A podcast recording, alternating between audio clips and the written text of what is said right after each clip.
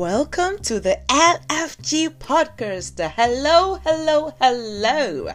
This is your host, Lady Fatima, and today I am reading the book of Ruth, chapter 3.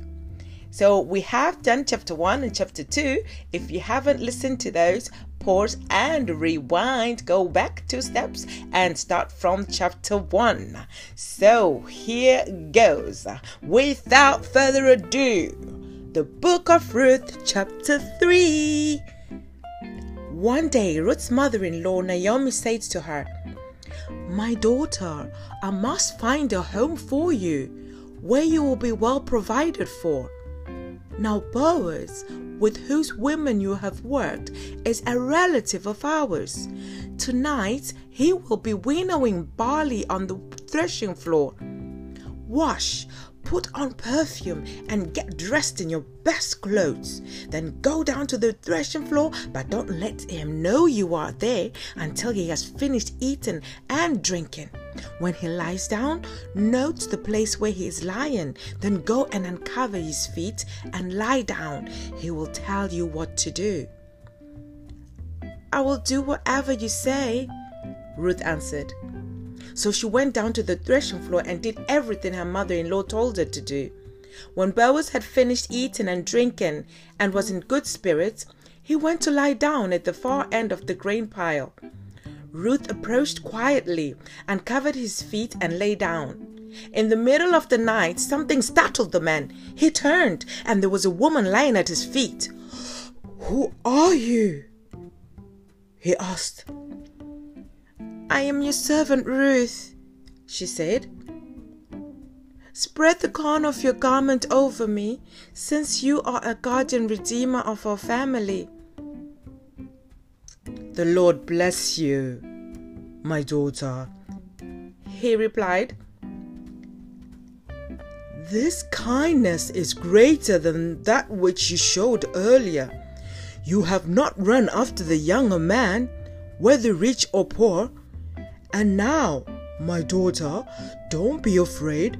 I will do for you all you ask. All the people of my town know that you are a woman of noble character. Although it is true that I am a guardian redeemer of your family, there is another one who is more closely related than I. Stay here for the night, and in the morning if he wants to do his duty as your guardian redeemer, good. Let him redeem you. But if he is not willing, as surely as the Lord lives, I will do it. Lie here until morning.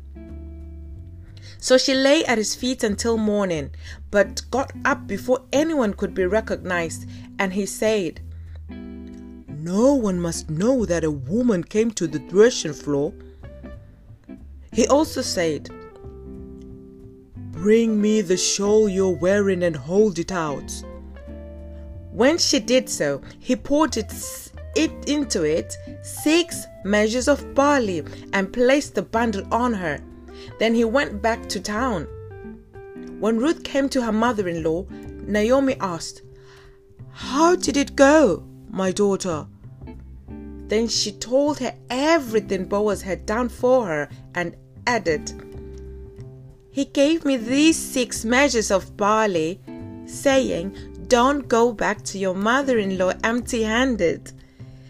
Then Naomi said, Wait, my daughter, until you find out what happens.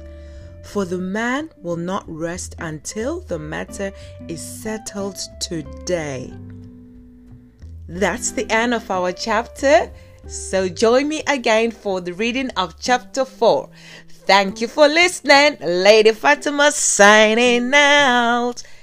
I'm gone. Bye for now. Ta da!